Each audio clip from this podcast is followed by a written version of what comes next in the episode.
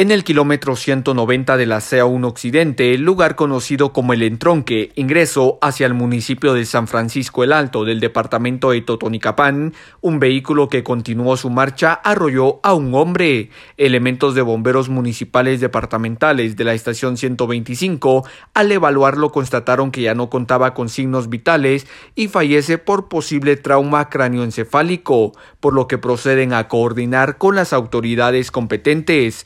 El hoy fallecido es identificado como Jorge Luis Chuc Mendoza, originario de San Francisco Zapotitlán, Suchitepeques. Desde Emisoras Unidas de Totonicapán informa Jimmy Chaclán, Primera en Noticias, Primera en Deportes.